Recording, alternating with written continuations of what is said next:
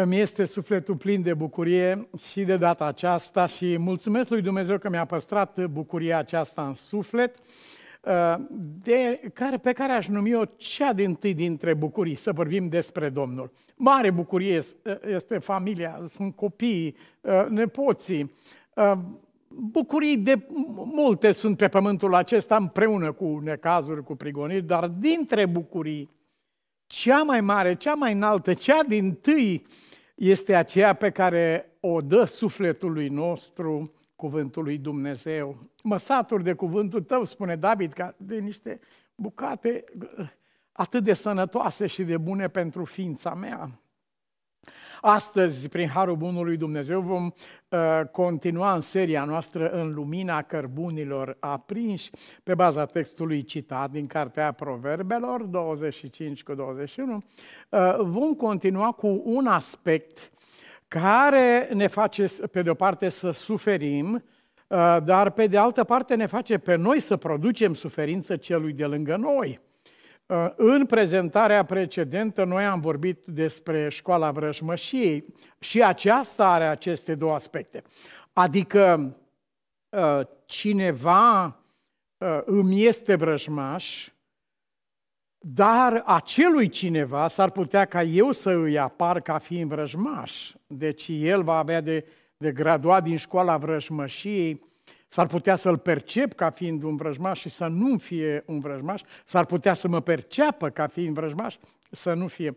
Ă, chiar ă, ă, ascultam de la bunicul meu acea atât de mișcătoare istorie, doi frați care au secerat, cum se secera atunci, cu mâna și cu Um, cu batoza și cu asta. Au secerat grâu, au pus snopii acolo și a doua zi urmau să-i treiere. Și unul dintre ei avea familie și celălalt nu avea familie și uh, la un moment dat cel care avea familie, pentru că i-a rodit atât de mult uh, țarina, s-a gândit, e tu fratele meu, el este singur. Nu are cine să-l ajute cum ajută pe mine, copiii, soția, neamurile, toată lumea mă ajută. Am să mă scol în noaptea asta și fără să știe, am să car niște znopi de la mine și îi pun la el ca să îi dau o mână de ajutor și lui, lui nu are cine ajuta. Celălalt frate în casa lui gândea despre fratele lui, bietul fratele meu. Eu nu am niciun fel de greutăți sau de răspundere, pe când fratele meu are o casă grea de întreținut și are multă luptă, am să mă scol în noaptea asta și am să car câțiva snopi de la mine și am să-i pun la el fără știrea lui ca să dau un pic de ajutor pentru familia lor și pentru că era o lună plină, plină și era totul poleit și se vedea ca un fel de ziua misterioasă așa. Uh, deodată cu spinarea aplecată de snopi, Uh, fratele se întâlnește cu altcineva cu spinarea plecată de snopi. Era fratele lui. Ce faci? Dar tu ce faci? Și atunci ei au spus unul altuia despre ce este vorba. Gândind în felul acesta despre aproapele tău, vom răspunde potrivit cu gândul pe care îl avem. De aceea tema noastră se numește imagine și imaginație. Ceea ce gândim se traduce în viață și faptă. Se ridică întrebarea ă, cum de a ajuns omul acesta vrăjmaș sau cum de sunt perceput ca fiind vrăjmaș sau ă, de cele mai multe, sunt multiple, ă, multiple răspunsuri și posibilități, dar este unul de care prin Harul Domnului ne vom ocupa în seara aceasta, se numește imaginație. Percepție se zice că ar fi. Dar, de fapt, percepția aceasta este subordonată imaginației noastre. Cineva spune, asta e imaginea mea despre ea, sau despre el, sau despre ei, sau despre Dumnezeu. Asta e imaginația mea. Asta e imaginea mea. Nu este imaginea ta, este imaginația ta. Imagine tu nu ai, tu nu ai cum să ai imagine. Știi cine are imagine? Doar Dumnezeu doar El are imagine. Noi nu vedem ceea ce se vede sau ceea ce este, ci vedem în ceea ce este ceea ce credem noi despre persoana sau lucrul acesta sau situația aceasta. Noi atașăm realității ceea ce credem în mintea noastră. Punem această uh, imagine mentală asupra adevărului și acesta devine produsul imaginației. Menționam în, în întâlnirea noastră precedentă uh, episodul acesta uh, cumplit dintre Saul și David care merge în peșteră și uh, care are îndemnul de la cei care erau cu el acolo să ia viața lui Saul. El se opune pentru că el știe că Dumnezeu are alte căi și merge pe alte drumuri. În acest context, aș dori să rămânem un moment. De unde venea dușmânia lui Saul împotriva lui David? Păi, lucrul acesta venea din, nu din imaginea lui David, nu din realitatea vieții lui David, ci din imaginația lui Saul. Ce credea el despre David proiecta asupra lui. Și de ce facem lucrul ăsta până la urmă? Păi în momentul în care urâm pe cineva, îi producem o imagine demonică în mintea noastră și o proiectăm pe, pe persoana aceea ca să justificăm. Uite de ce îl urăsc, pentru că este diavol. Dar e diavol, te-ai asigurat că este diavol? Sau cumva e umbra, proiecția gândirii tale despre omul acesta? Uh, vom merge împreună în 1 Samuel, capitolul 20, versetul 26, și vom trăi o situație de felul acesta, de unde învățăm, uh, pe de o parte, binecuvântarea imaginației, uh, Einstein spune că este mai înaltă decât uh, informația, cunoștința, știința. Imaginația este numărul unu, de aripi lucrurilor, e dar de la Dumnezeu. Când însă este rău întrebuințat, știți că un lucru e bun dacă e bine întrebuințat, imaginația este nemaipomenită dacă e bine întrebuințată, dar dacă este rău întrebuințată, produce crime, produce mari nenorociri.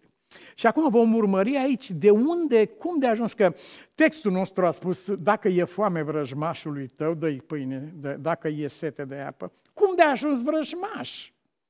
Cum de ajuns să vadă mine un vrăjmaș? Cum de a ajuns să mă vrăjmășească? Cum de am ajuns la rândul meu să vrăjmășesc pe cineva, să fiu vrăjmaș cuiva, să amură în sufletul meu. Și ne uh, rezumăm cu această ocazie la impactul pe care îl are imaginația. Rău întrebuințată, sub influența răului, imaginația devine o, o putere teribilă. Are putere, are aceeași putere că, cu realitatea, imaginația. Uh, este cunoscut, bineînțeles, efectul placebo, pla, placebo, placebo. Uh, este cunoscut acest efect. Este atât de puternic încât la un moment dat s-a dat unui grup, uh, s-a testat pe un grup chipurile un anestezic pentru uh, dentar și nu era nimic, acolo era păcioară, dar a lucrat. Pentru că mintea deja comandase încetarea tuturor funcțiilor de alarmă datorită faptului că s-a crezut că acest medicament nu, nu era nimic, acolo era ipsos și apăcioară. Uh, puterea imaginației este egală cu puterea realității la un moment dat. Sunt oameni care au murit în somn datorită a ceea ce au visat sau oameni care au acționat într-un fel sau altul pe baza lucrurilor care și le-au imaginat. Ce e de făcut într-un caz ca acesta? Ca și orice alt aspect al vieții noastre, trebuie să luăm imaginația noastră și să o supunem lui Dumnezeu. Există imaginație sfințită și binecuvântată de Dumnezeu. Pe această cale ne-a vorbit El despre lucrurile care sunt dincolo de limitele noastre fizice și biologice, pe calea acestei imaginații sfințite de Dumnezeu. Uh, care este de fapt rodul uh, închinării imaginației noastre în fața lui Dumnezeu. Vin înaintea ta cu imaginația mea, Doamne, este aceasta uh, binecuvântă, sfințește imaginația mea și nu lăsa niciodată ca ea să mă ducă pe niște căi murdare sau ură sau să, să comit răul din pricina aceasta. În 1 Samuel 20, cu versetul 26, aflăm taina urii acestui rege Saul împotriva lui David. Cuvântul lui Dumnezeu ne spune că acolo au dat o masă, locul lui David a rămas gol pentru că întotdeauna Saul cu sulița în mână încerca să îl pironească de perete, de câte ori a vrut să-l omoare pe David. Și David l-a informat pe Ionatan, care era fiul regelui, l-a informat, uite, viața mea este în pericol, dacă nu mă omoară azi, mă omoară mâine. Dar nu scap din mâna lui, deci este după mine. Trebuie să știi lucrul acesta. Nu este imaginație, sunt probe reale că așa se întâmplă. Ca atare nu îndrăznesc să vii mâine, pentru că el când mânca ținea sulița în mână, lângă el era ca și soția, că nu lipsea niciodată sulița. El, Saul e cu sulița, peste tot el cu sulița. Și cum David spune, domne, dacă vine acolo, e posibil în timpul mesei, va ridica sulița și mă străpunge de perete, s-a terminat. Vreau să-mi scap viața, lasă-mă să fug, lasă-mă să mă ascund să-mi scap viața. De unde, de unde venea această atitudine a lui Saul? 1 Samuel 20, 26. Saul, când a văzut că David e, nu e acolo, l-aștepta. Probabil era, era sete de sânge ale lui. Saul n-a zis nimic în ziua aceea, căci, își zicea el în sinea lui, s-a întâmplat. El nu este curat. Negreșit nu este curat. Acesta era gândul lui.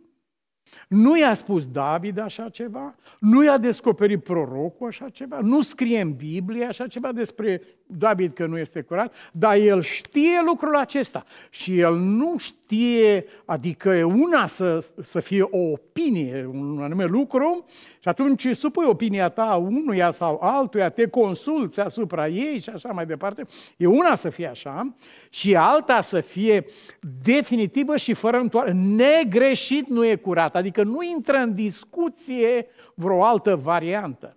Cu o astfel de imaginație în minte, cu o astfel de gândire, cu astfel de gânduri, mâna de astfel de gânduri sau legată de crimă, oricând.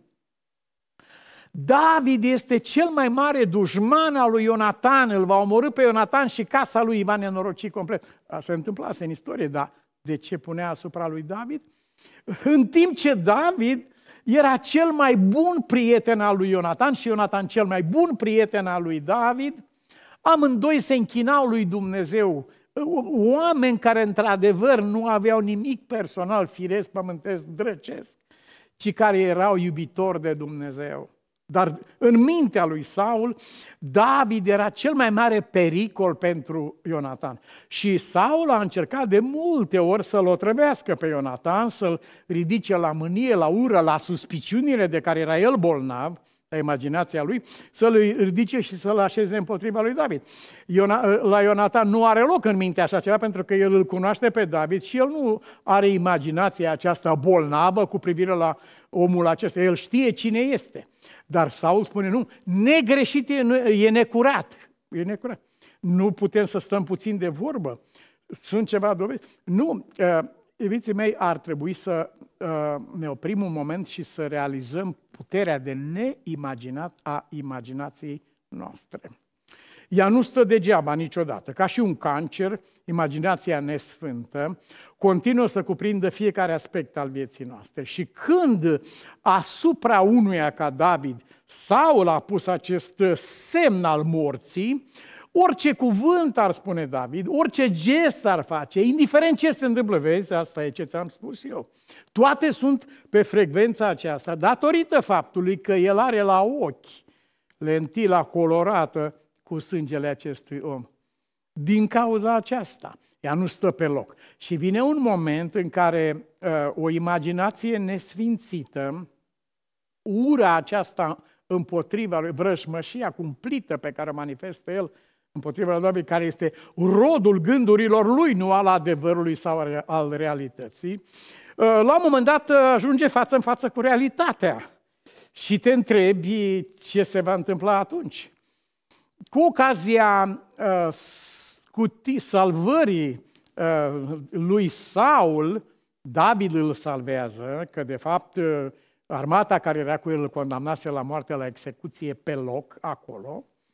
Uh, cu ocazia aceasta, uh, Saul uh, confruntat, uh, în confruntarea dintre imaginația lui cu privire la David și realitate sau adevăr, Saul se închină și recunoaște că, într-adevăr, adevărul acesta este cu atât mai departe de ceea ce el și-a putut imagina vreodată.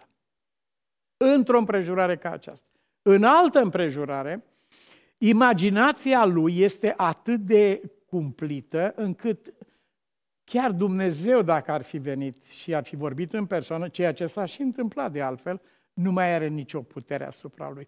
Este uh, imaginația nesfințită sau rea devine imaginație demonică uh, în care nu mai există întoarcere. Uh, preotul uh, uh, Abimelec din, Abimelec din, din cetatea preoțească Nob îi spune lui Saul, uh, împărate, măria ta, nu e David omul acesta. David este cel mai credincios slujitor al împăratului. Nu, e cel mai mare criminal care poate fi. El va bea sângele fiului meu, el vrea să mă omoare pe mine, să-mi ia împărăția. Nu, ascultă, așa vorbește Domnul. Preotul care, care era acolo vorbea în numele Domnului. El era îmbrăcat cu haina Domnului și era conștient că va trebui să trăiască și să vorbească totdeauna în armonie cu Duhul lui Dumnezeu care era asupra lui dar n-a mai avut nicio putere asupra imaginației acestui om care s-a vândut pur și simplu gândurilor lui. Nimic niciodată nu l-ar mai fi întors înapoi. De ce învățăm așa ceva? Învățăm pentru că în timp ce este un, un mare dar al lui Dumnezeu, este în același timp o mare primejdie. Și trebuie înțeles un lucru simplu. Nimic nu stă pe loc atât imaginația sfințită, spune cartea Apocalipsei, dacă imaginația este sfințită, să se sfințească și mai departe, cât și imaginația nesfințită. Ele nu stau pe loc, ci ele continuă să lucreze și să clădească. Va veni o zi în care imaginația este, se confruntă cu realitatea. Ehm, supraviețuirea realității în încleștarea cu imaginația nesfințită este uh, reprezentată de un procent mic. Rar, foarte rar se va mai întâmpla lucrul acesta. De aceea n-ar trebui nimeni să se expună. N-ar trebui nimeni să cadă sub puterea propriei lui imaginații. Ci, așa cum spune Biblia, noi luăm imaginația noastră și o facem captivă ascultării de Hristos. Uite ce-mi imaginez eu, Doamne, cu privire la... Pentru că vrând sau nevrând, din domeniul imaginației nesfințite vis-a-vis de oameni, se ajunge în domeniul imaginației nesfințite cu privire la Dumnezeu. În aceeași vrăjmășie pe care, o, o aversiune pe care o are sufletul față de cineva undeva, se ajunge să uh, fie proiectată peste chipul lui Dumnezeu. Și care sunt consecințele? Apostolul Pavel este mare persecutor, sufla amenințare împotriva bisericii, spune Biblia. De unde vine aceasta? Din imaginația lui bolnavă cu privire la Isus. Eram animat, spune el în epistola către Galateni, animat de o râvnă fără semăn pentru datinele străbune. Pentru ce mi imaginam eu că este Isus. Păi el era o amenințare pentru datinile strămoșești. Iubiții mei, pe baza acestei imaginații, spune el, am plecat și în cetăți străine, am prigonit, am vărsat sânge, mi-am dat votul împotriva lor, am fost acolo când a fost omorât Ștefan, pe baza aceasta. Dar a venit o zi în care oamenii de, pe care și imagina el ca fiind niște criminali, niște însetați de sânge, s-auzea ca Sfânta Cină cu sânge și s-auzeau tot felul de nenorociri de felul acesta, S-a pomenit el, tinerelul acesta, Saul, față în față cu Ștefan, și care, uh, murind, se ruga pentru tinerelul Saul, nu ține în seamă păcatul băiatului acestuia care păzește hainele, S-a pomenit, uh, uh, Pavel a aruncat într-o confruntare totală între ce și imagina el, ce gândea și ce credea, ce proiecta el asupra chipului lui Ștefan și realitatea. Ștefan nu era deloc un diavol așa cum credea el. Problema mergea și mai adânc. El nu avea nimic cu Ștefan, de fapt. Ce avea el și cu cine avea el era Isus. De aceea Isus nu îl întreabă pentru ce prigonești biserica mea pe baza la ce îți imaginezi tu cu privire la ei. Nu. Isus îl întreabă pentru ce mă prigonești, pentru că ori de câte ori ați făcut aceste lucruri lor, mie mi-ați făcut. Chiar am fost aici la un studiu biblic împreună cu prietenii și frații din biserică și uh, discutam despre uh, binefacerea aceasta, de câte ori ați dat dăruit, mie mi-ați dăruit, Uh, și se studia și învăța, căutam, exploram uh, împreună metode și căi prin care putem să aducem uh, o contribuție și mai substanțială și mai bună la binele omenirii din jurul nostru.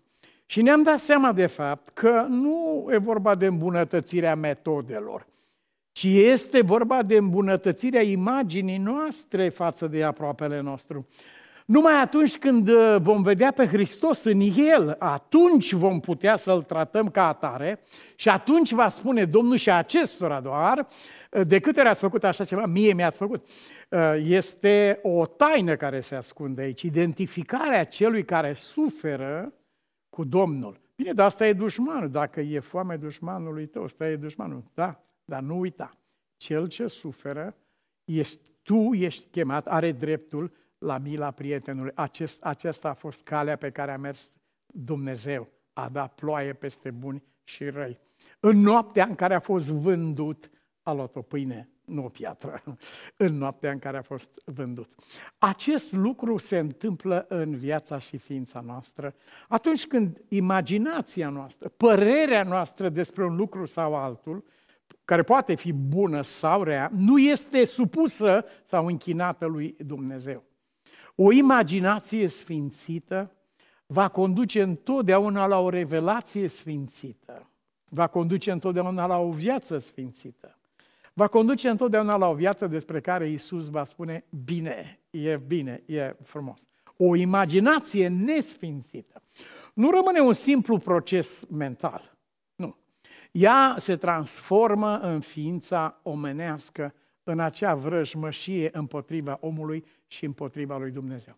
Și vrăjmășia care a fost creată de Dumnezeu, care s-a născut în om după căderea în păcat și care a avut menirea să fie o vrăjmășie între om și rău și păcat, se, uh, se transformă într-o cumplită și aproape imposibil de stăpânit ură împotriva lui Dumnezeu. E vrăjmășie între om și Dumnezeu. De aceea, lucrarea Domnului nostru Isus Hristos a fost uh, pe cât de fină, uh, pe atât de înaltă cât cerurile. El a venit aici ca să corecteze imaginația noastră cu privire la Dumnezeu, să o confrunte. Cu ce te ocupi, l-a întrebat uh, Pilat. Eu m-am născut și am venit în lume să corectez imaginația lumii cu privire la Dumnezeu. Dumnezeu nu este acesta pe care l-au prorocit și l-au predicat oamenii. Nu, Dumnezeu. Nu este acesta pe care îl cred sau în care cred oamenii. Acesta e produsul imaginației lor. Cine m-a văzut pe mine a văzut pe Tatăl. Nu cine a văzut păreri diverse în istorie până la jertfe umane ca să îmbuneze pe Dumnezeu. Nu. Cine m-a văzut pe mine, acela a văzut pe Tatăl. Aș dori să ne oprim asupra unui aspect central al lucrării Domnului nostru Isus Hristos în Isaia, capitolul 11, versetul 1. Acolo, de fapt, aici este un text pe care Mântuitorul l-a citit și în biserică în ziua aceea când a vrut să-l omoare. Erau niște sabatarieni, aceștia turbați, turbau de mânie, scrie Scriptura, când au auzit că mântuirea nu era numai pentru dumnealor, ci era pentru pământul întreg. Nu, nu, nu scădea cu nimic porția dumnealor de mântuire dacă Dumnezeu mântuia lumea, dar și nu vroiau, erau plini de ură împotriva la toți ceilalți, vreau să fie numai asupra lor. În contextul acesta, Iisus citează textul acesta uh, uh, din Isaia, capitolul 11, în care scrie, Duhul Domnului se va odihni peste el, versetul 2, Uh, duh de înțelepciune și de pricepere. Înțelegi, pricep, vrei să pricepi? Întreabă Iacob. Duh de sfat, te-ai sfătuit cu Dumnezeu, ai vorbit, ai supus imaginația ta lui Dumnezeu.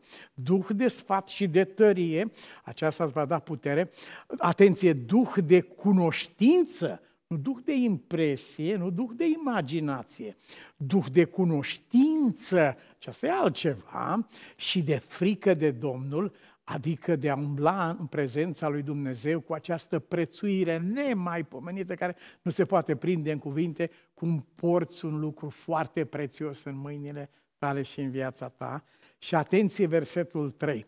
Plăcerea lui, aceasta este o plăcere, nu este cum tremură ce va fi frica de Domnul. Nu, este o plăcere. Într-adevăr, uh, ești în, în compania maestății cerului, uh, porți în suflet iubirea aceasta. Ți-a fost primită iubirea de către Dumnezeu. Și asta este atât, atât de prețios. Plăcerea lui va fi frica de Domnul și atenție, nu va judeca pe nimeni după înfățișare, după aparență, după imaginație, după ceea ce crede și vede. Noi nu vedem realitatea, ci vedem în realitate ceea ce credem noi despre realitate. El nu va judeca după așa ceva. Sunt foarte fericit că, uh, indiferent ce mi s-ar întâmpla pe pământul acesta, dacă aș trăi într-o lume care judecă după aparență, în a, a, a, nu înseamnă nimic lucrul acesta, atâta timp cât Dumnezeu nu judecă după aparență. Acolo e totul. Ce mi-ar fi folosit să mă judece sau să mă cunoască, să mă primească lumea după realitate dacă eram în prezența lui Dumnezeu și nu eram cunoscut uh, în realitatea vieții mele, n-ar fi folosit la nimic. Cunoștința aceasta lui Dumnezeu, El nu va judeca, adică El nu te apreciază, nu te măsoară, nu te, nu te privește uh, după aparențe, după înfățișare, nici nu va hotărâ după cele auzite. Uh, este așa, e pe dincolo, de unde știi? Păi se aude, se aude se vorbește, sunt voci care spun, Dumnezeu nu lucrează cu materiale de felul acesta. Acestea sunt niște materiale alunecoase. Îți spun ceva, dar să nu spui la nimeni. Uh, de, de unde știi lucrul acesta? Ei, nu pot să spun de unde știu, că mi-a zis să nu spun. Dar de ce să nu spui dacă e vorba de un lucru atât de cunoscut? El nu va hotărâ după cele auzite, el nu va judeca după aparență, ci va judeca ceea ce este drept va judeca cu nepărtinire. Uh, cuvântul lui Dumnezeu ne dă asigurarea aceasta sufletească a faptului că, indiferent ce fel de imaginație ar avea cineva cu privire la tine, uh, indiferent care ar fi, cum ai fi văzut sau pictat sau negrit sau într-un fel sau altul, Uh, avem această asigurare sufletească a faptului că bunul Dumnezeu nu va judeca niciodată după aparență, ci după adevăr. Consecința acestui lucru nu judecă după cele auzite, ci după realitate pe care o cunoaște doar Dumnezeu. Consecința acestui lucru o găsim în versetul 9. Din cauza aceasta nu se va ajunge acolo încât nu se va face niciun rău și nicio pagubă pe tot muntele meu cel sfânt. Pământul va fi plin de cunoștința Domnului, nu de tradiții datin despre Dumnezeu, nu de impresii cu privire la Dumnezeu, că este așa, că este pe dincolo, ci de cunoștință.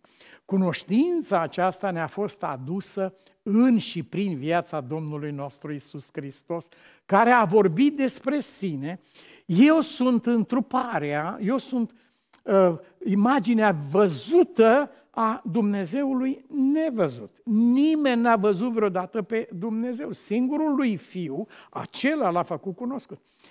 El este întruchiparea, întipărirea ființei Lui. Acolo avem adevărul despre Dumnezeu. Atunci nu se va face niciun fel de vătămare, nică atunci vom trăi într-o lume fără violență, fără rău, fără ură, fără vrăjmășie, fără vărsare de sânge, din cauza că bunul nostru Tată Ceresc a manifestat în Domnul Hristos adevărul despre Dumnezeu. În ziua aceea, spune cuvântul profetic, vlăstarul lui Ișai, care este Mântuitorul, va fi ca un steag pentru popoare.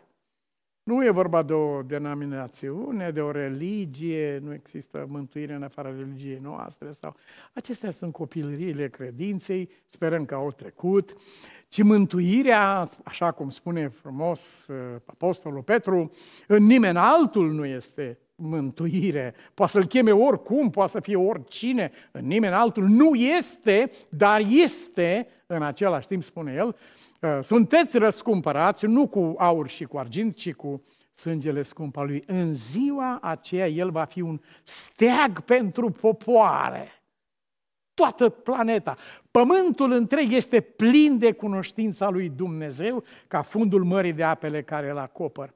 Personal aici mi-am, acestui lucru mi-am dedicat viața și slăbesc pe Dumnezeu. Nici nu cred că era altceva. Sau astăzi, întorcându-mă înapoi, indiferent în fața la ce aș putea fi așezat, nu, nu, nu cred că aș putea vreodată, nu, nu mintră în suflet că aș putea să fac o alegere mai bună decât uh, bunul Dumnezeu a făcut pentru viața mea. El mi-a dat acest har și uh, privilegiu să-mi dedic viața și ființa celui mai înalt ideal care este uh, uh, exprimate în rugăciune, precum în cer, așa și pe pământ. Pământul va fi plin de cunoștința Domnului. Știu că te lupți, nu-ți vine să crezi lucrul acesta. Uh, așa este, nu este o cine a crezut așa ceva, dar vom vedea cu ochii aceasta, necredința noastră nu va împiedica pe Dumnezeu să împlinească planul. El va fi un steag pentru popoare. Neamurile se vor întoarce la El, nu la mine, la noi, El se vor întoarce la El și slava va fi locuința Lui. Aceasta este calea pe care ne conduce Dumnezeu și prin care vrea uh, ca ființa și viața noastră să nu cadă victime închipuirii sau imaginației care face un vrăjmaș din cine nu este un vrăjmaș și face un prieten din cine este un vrăjmaș cu adevărat. Doar imaginația sfințită de Dumnezeu doar ea este aceea care va salva sufletul nostru. De aceea trebuie să aducem înaintea lui lucrul acesta.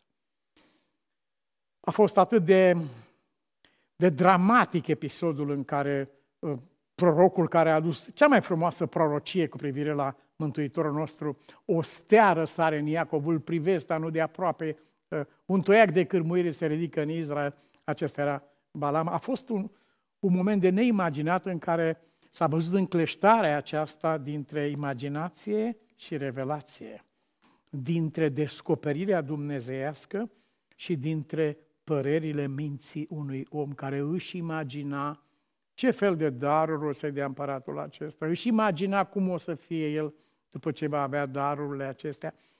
Crease o lume în care trăia, dar lumea aceasta nu exista. Aș vrea să mergem o clipă nu o să mai avem prea mult timp, dar aș vrea să mergem în numerii la capitolul 22 și să observăm că Dumnezeu îi vorbește clar și deschis înaintea mea, drumul pe care merg duce la pierzare. El mergea mânat de imaginația lui, gândindu-se ce fel de daruri va primi, cum va fi, ce... Niciodată n-a supus lui Dumnezeu această imaginație, dar nici nu se poate scuza de faptul că nu a înțeles despre ce este vorba, Dovadă că le-a spus uh, celor de acolo, nu mă lasă Dumnezeu să mă bucur de ce gândesc eu în mintea mea. Nu mă lasă Dumnezeu. Dacă m-ar lăsa, eu aș vrea, dar nu mă lasă. Aș face lucrul. Mai stați aici până dimineața, a spus el oamenilor. El trăia în lumea lui, pe care niciodată n-a supus-o lui Dumnezeu și pe care de altfel, vrând sau nevrând, o știa și o înțelegea bine. Știa și el că drumul acela duce la moarte dar devenise atât de tentant, atracția era atât de puternică, încât imaginația lui era deja realitate pentru el. Drumul acesta pe care mergi, îi spune în versetul 32, este un drum care duce la pierzare înaintea mea. în versetul 33, incidentul acesta cu măgărița care vede îngerul Domnului și Balam nu vede îngerul Domnului, deși el a spus că eu sunt omul care vede, care are ochii deschiși, așa vorbește omul care vede vedenia celui prea înalt, imaginea lui, așa vorbește omul care are ochii deschiși. Unde sunt ochii deschiși? Unde vezi vedenia lui Dumnezeu? Pentru că uh, animalul acesta a văzut și s-a dat înapoi, iar tu n-ai văzut nimic. Dacă nu-i deschidea Dumnezeu ochii, n-ar fi văzut niciodată.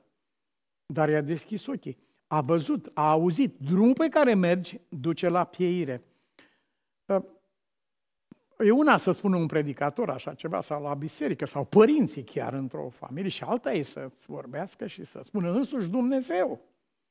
Și acum te întreb dacă nici de cuvintele lui Dumnezeu nu te întorci. Atunci care alte cuvinte? Sau mai rămâne vreo cale? sau? El este atât de împietrit, atât de pornit după ceea ce îi dicta mintea și imaginația lui, încât în versetul 34 spune îngerului Domnului, acum, ă, dacă nu găsești că e bine, cum adică dacă nu găsești? Păi da, nu, nu ți-a fost ă, clar? Crezi ce ți-am spus? Crezi că drumul acesta duce la moarte? Ă, dacă nu găsești că e bine, ce fac eu? Mă voi întoarce iubiții mei, spre șocul și tragedia tragediilor, versetul 35, se spune, du-te, pentru că el era deja acolo. Sufletul lui era deja dus. Puterea gândurilor lui pusese stăpânire pe el ă, cu o tărie mai mare decât tăria cuvântului lui Dumnezeu călca peste orice, inclusiv peste Dumnezeu, ca să ajungă acolo unde visa el că va ajunge. Ca să poată avea ceea ce gândea el că va avea. Peștii nu, nu au învățat nimic în istorie. Chiar vreau să întreb un evoluționist cum se face că animalele au același fel de schelet, vaca și toate astea care zicem noi că sunt foarte vechi de când lumea și pământul. Și peștele n-a învățat nimic despre cârlig. El nu, el mușcă. Și după ce mușcă, după aceea ă, caută să înțeleagă oferta. Ă, momeala cu cârligul este o ofertă, dar el întâi mușcă și după aceea studiază oferta. Ă, omul acesta mușcase deja în imaginația lui și acum se clatine și nu știe ce să zică dacă crezi că nu este bine. Iubiții mei, Dumnezeu nu este niciodată în postura aceasta dacă găsești că nu e bine, ci pentru el este da și amin. Asta spune Sfânta Scriptură. În el nu e da și nu, posibil, probabil și așa, termeni din aceștia uh, fluizi care și uh, fără formă. Ci la el este da și amin. Dacă găsești că nu e bine, mă întorc. Nu, mergi și du-te acolo. Astăzi aș dori din adâncul sufletului să facem mare diferență între imagine și imaginație. Noi nu avem imaginea lucrurilor. Singurul care are imaginea lucrurilor este Dumnezeu. Noi suntem produsul și uneori victimele imaginației noastre. Acest lucru ne obligă pe noi, având în vedere că singurul care are adevărul este Dumnezeu, ne obligă pe noi să supunem totdeauna gândurile noastre înaintea Lui și să supunem ceea ce ne imaginăm noi cu privire la o persoană sau la o situație sau la perspectivă, de un fel sau altul, să le supunem lui Dumnezeu. De ce? Pentru că El are adevărul despre lucruri. Aceasta nu e imaginea lucrului, este imaginația mea despre lucrul acesta.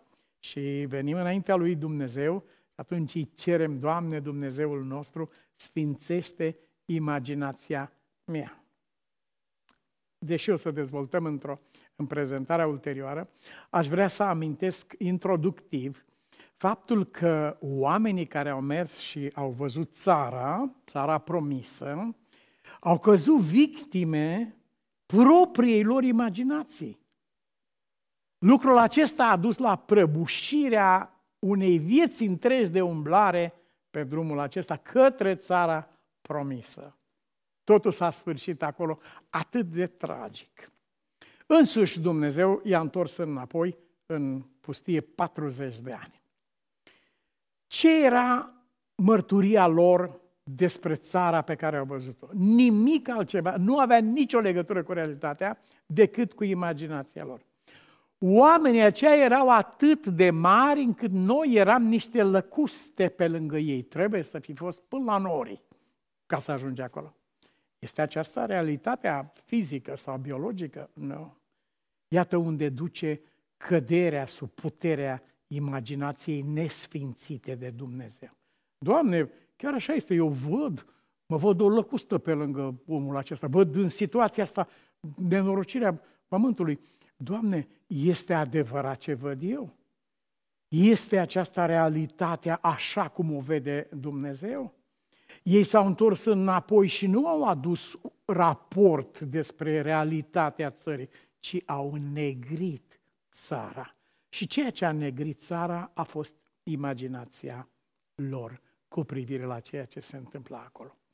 Și dacă ne uităm în cuvântul lui Dumnezeu și mai adânc, ceea ce a negrit țara nu au fost oamenii aceia bă, atât de mari și uriași și nici micimea lor ca lăcustele, ci a fost ideea lor, credința lor, Dumnezeu ne urăște, a spus ei. Acest lucru a produs înnegrirea țării, acest lucru a întors înapoi poporul în pustie 40 de ani. Au pornit de la concluzia, de la credința aceasta, Dumnezeu ne urăște. Acest lucru reiterează Moise de mai multe ori.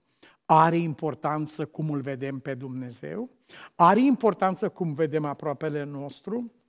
Uh, Ioan ne spune, dacă pe aproapele tău pe care îl vezi, îl privești în felul acesta, cum poți să spui că privești diferit pe Dumnezeu pe care nu-l vezi?